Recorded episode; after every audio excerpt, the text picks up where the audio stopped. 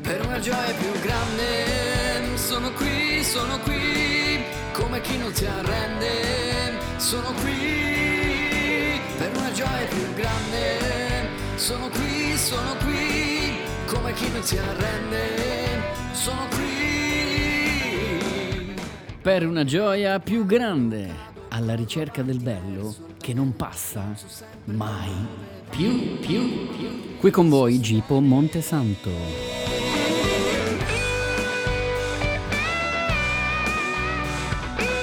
Oggi in studio Don Luigi Epicoco, teologo e scrittore. Jesus next one, plus kids.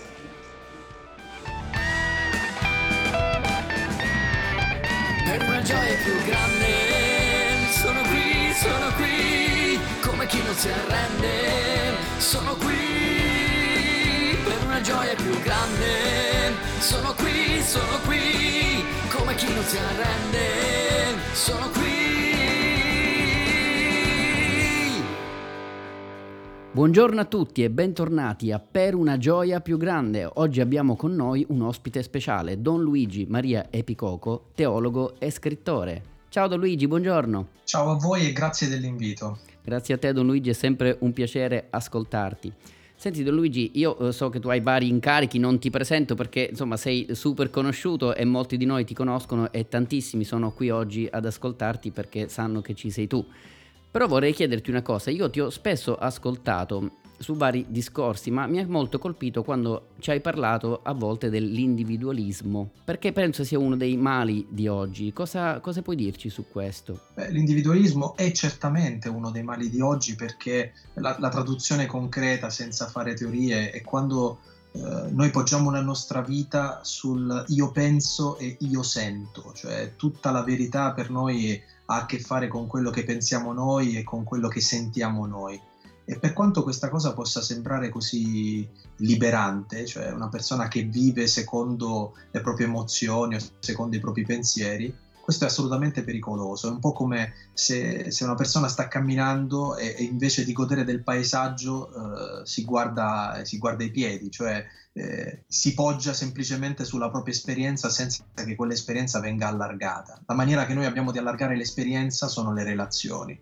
Un individuo senza le relazioni rimane solo e non riesce a godere pienamente della propria esistenza, mentre quando tu capisci che è dalla qualità delle relazioni che, che cambia la tua vita, questo non annulla la, la tua individualità, la tua soggettività, ma si realizza, si realizza in maniera piena. Certo. Spesso ci hai fatto um, altri esempi, una volta hai tirato fuori una parola che secondo me è un po' antica, no? che è la parola discernimento, che penso abbia origini forse ignaziane, no? se possiamo dire così ma forse è una parola molto attuale al giorno d'oggi. È una parola sempre attuale perché in fondo noi siamo sempre nella situazione non soltanto di capire la differenza tra il bene e il male, e già questo è il discernimento, capire il bene e il male, ma poi capire anche che a volte c'è un bene che è volontà di Dio e un bene invece no, che non è volontà di Dio. Lì è più difficile capire qual è la cosa giusta. In questo senso il discernimento è, è una capacità, un'attitudine, un, un'arte interiore no? che ci mette nella, nella strada giusta all'interno della nostra vita. E Gesù ci ha dato un criterio appunto di discernimento preziosissimo. Dice che un albero, per capire se è buono, lo si riconosce dai frutti. Sì, sì, sì, eh, quindi la nostra riflessione non è sulle foglie, sull'apparenza, su quanto sia grande e maestoso quell'albero, ma su che frutti porta quell'albero. Nel nostro mondo noi facciamo una grande confusione perché eh, confondiamo i frutti con i risultati. Cioè pensiamo che una cosa che porta frutto significa che porta molti risultati, risultati proprio in termini quantitativi, vincenti, sì, ma sì, Gesù sulla croce eh, non porta nessun risultato, anzi porta un fallimento. Eh, eppure il frutto della croce è ciò che ci ha salvato. Ecco, qual è la differenza? Che i frutti eh, hanno a che fare con la gioia, con la pace, eh, con la mitezza, con la benevolenza, con il dominio di noi stessi. Questo è l'elenco che fa San Paolo dei frutti dello Spirito. Ecco, tutte le cose che nella vita producono dentro di noi più gioia, più pace, più libertà, queste sono delle cose veramente buone. Invece le cose che restringono la nostra vita perché la fanno vivere di paure, di insicurezze, di voglia di um, mettersi a primeggiare sugli altri. Questa cosa restringe la vita e, e per quanto possa apparire buona, buona non è. Verissimo, Don Luigi, grazie. Senti, io mm, ti faccio una domanda che è legata a questo perché molti di noi sono educatori di giovani, no? si occupano mm, come servizio di educazione dei ragazzi, ma anche gli stessi ragazzi, a volte anche a loro chiediamo di fare servizio ai ragazzi più piccoli, ma in questa dimensione anche il servizio può essere quindi occasione no? per, per un vanto o per dire quanto sono bravo, può essere anche questo pericolo, no? Sì, qualunque cosa in realtà noi possiamo rigirarla in maniera male. Eh, in, invece anche il servizio deve diventare appunto un dono di noi stessi e la caratteristica affinché un servizio rimanga tale è la gratuità, cioè non volere nessuna contropartita, nessun contraccambio, fosse anche quello della gratitudine, fosse anche quello che gli altri si accorgono che noi stiamo facendo quel servizio. La gratuità è non volere niente in contraccambio e Mm, c'è qualcosa che quando una persona la vive davvero sperimenta e dà ragione al Vangelo quando il Vangelo, quando la parola di Dio anzi dice che c'è più gioia nel dare che nel ricevere. Ecco, questa è una logica non mondana, cioè che non viene dal mondo. Il mondo ci dice il contrario, che tu sei nella gioia quando prendi le cose, prendi gli altri, prendi le situazioni, le strumentalizzi per il tuo io. Invece la gioia più grande è quando tu puoi donare qualcosa, quando tu ti metti in questo servizio. Ed è verissimo, tanto per ritornare al tema della nostra trasmissione, una gioia più grande è quella che poi non passa più, no? quella che non si consuma, quella che poi ti resta.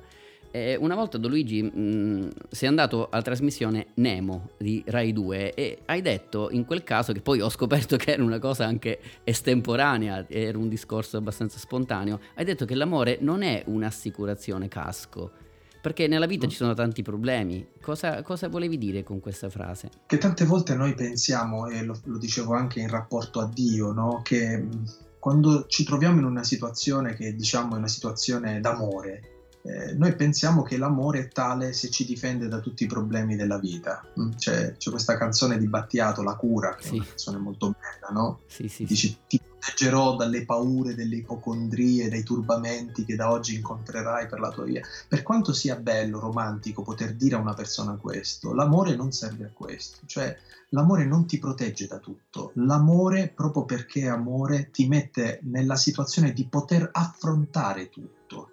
Quindi non è che se tu sei amato allora non incontrerai mai dei problemi. Se tu sei amato sei nelle condizioni di poter affrontare tutti i problemi. In fondo questo è l'amore di Dio. Finché vogliamo che l'amore di Dio ci protegga come un talismano, questa è superstizione. L'amore di Dio non ci evita i problemi, ma ci mette nelle condizioni di poterli affrontare a volto scoperto. Verissimo. Poi Don Luigi, quest'anno è un anno particolare. Tu recentemente hai scritto e pubblicato un libro che si intitola Con cuore di padre, dove ci sono delle meditazioni su San Giuseppe, varie preghiere. Ci puoi parlare di questo personaggio particolare? Chi è il San Giuseppe? Giuseppe è una figura inversamente proporzionale per importanza alla sua presenza nel Vangelo, nel senso che apparentemente il suo sembra un ruolo marginale, invece è un ruolo decisivo, immenso perché se dobbiamo essere assolutamente concreti dovremmo dire che è vero che il verbo si fa carne e viene ad abitare in mezzo a noi, ma quando il figlio di Dio entra nella storia non usa nessun effetto speciale, nessun miracolo. L'unica cosa con cui Dio uh, vuole accompagnare questo evento nella storia è, è, quest'uomo. Cioè se quel bambino entra nel grembo di, di Maria, e così è, eh, in realtà per poter rimanere in vita e per poter essere difeso, per poter um, vivere una vita fino al compimento della sua missione, Dio gli mette accanto quest'uomo. Quindi in realtà da Giuseppe noi abbiamo da imparare tutto, perché è l'uomo concreto, è l'uomo che ascolta Dio, è l'uomo capace di, di dare a Gesù e a Maria lo, lo, spazio totalizzante, lo spazio più importante, è l'uomo che non si scoraggia, è l'uomo che si lascia mettere in crisi, è l'uomo che accetta di avere paura, insomma è, è davvero un uomo a cui guardare. Grazie Don Luigi. E poi io sono legato, ma non perché mi chiamo Giuseppe, poi ho scoperto che con te ho un legame pazzesco, cioè io e tu siamo nati nello stesso giorno, cioè il 21 ottobre. Quindi so, sono contento. Vabbè, io sono un po' più vecchietto di te, però a questo punto abbiamo una data da festeggiare. Don Luigi, io come, come tutti i nostri ospiti a questo punto chiedo eh, se vuoi eh, farci ascoltare un brano di musica che ti, ti ha colpito o che ti piace particolarmente. Eh, guarda, io mm, sono molto appassionato di musica un po', un po di nicchia, diciamo, un po' strana e, e mi piace molto Giovanni Lindo Ferretti, in particolare un brano che si chiama Intimisto. Um, può sembrare un, un, un, brano negativo, ma in realtà così non lo è, perché secondo me racconta più che altro la grande lotta interiore che c'è tra noi e Dio e il fatto che quando Dio entra dentro una vita ci vuole entrare da, talmente tanto che a un certo punto non si vede più la differenza tra noi e Lui. Per questo mi piace questo brano. Perfetto, lo ascoltiamo subito. Giovanni Lindo Ferretti, Intimisto. Mi rubi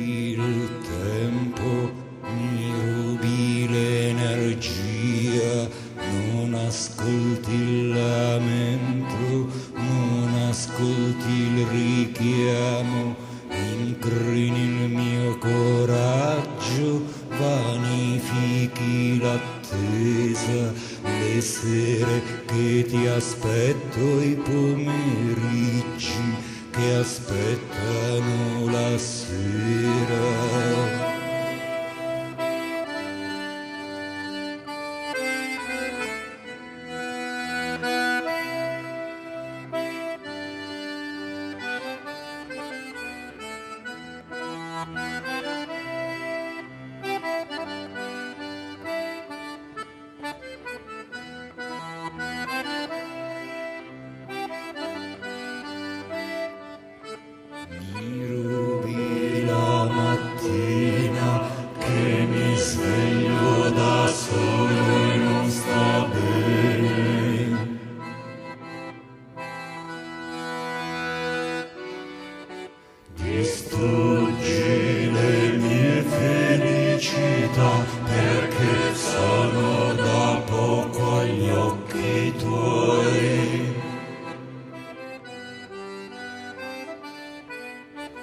Kur'an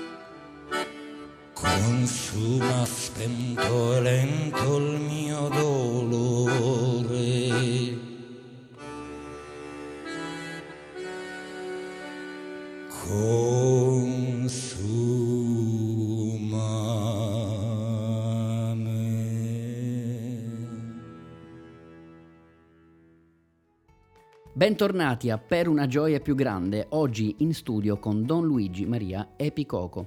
Don Luigi, vorrei chiederti una cosina perché molti dei nostri ascoltatori sono anche educatori di ragazzi o si occupano di gruppi giovanili, ma in questa situazione che speriamo presto di vedere, no, di post pandemia, quali sono le urgenze educative più grandi che gli educatori devono avere nei confronti dei loro ragazzi? Allora, certamente noi stiamo vivendo una circostanza difficile che implica anche delle scelte concrete diverse, però una caratteristica importante che ogni educatore deve avere sempre, al di là della pandemia, è il fatto di avere a cuore non di eh, dare ai ragazzi che gli sono affidati semplicemente delle idee, delle informazioni, di dare dei servizi o di dare dei contenuti, ma di aiutare queste persone, questi ragazzi a emergere nella loro unicità, nel loro mistero, nel loro essere unici e irripetibili. Questo è il lavoro più grande di un educatore. Non è dare informazioni, ma aiutare le persone a diventare pienamente se stesse. Ora, in questo tempo, che è questo tempo difficile della pandemia, forse la cosa che ci pesa di più il distanziamento, no? Sì, sì, Eh, sì. la mancanza di normalità, almeno la normalità così come noi la, la conoscevamo. Ce la ricordiamo. sì, infatti. e allora, in questo senso, la, la tentazione è quella di lamentarci troppo, di guardare sempre il bicchiere mezzo vuoto. È vero, noi stiamo vivendo un momento molto difficile, però la grande educazione che deve passare è che nei momenti difficili va valorizzato il bicchiere mezzo pieno. Ci sono delle cose buone in questo momento e, e vanno dette ad alta voce. Eh, bisogna benedire. Ecco, questo è il più grande esorcismo nelle, circa- nelle circostanze difficili. Guardare il bene, dire il bene, benedire, Bene. eh, e questo mette in minoranza il buio. Grazie Don Luigi. Allora salutiamo tutti i nostri ospiti con il grido che ormai è diventato un classico della nostra trasmissione e diciamo insieme per una gioia più Grande. Grazie Don Luigi e grazie per la tua partecipazione. Grazie a voi. Arrivederci a tutti alla prossima puntata di Per una gioia più grande. Ciao! Thank you. Thank you.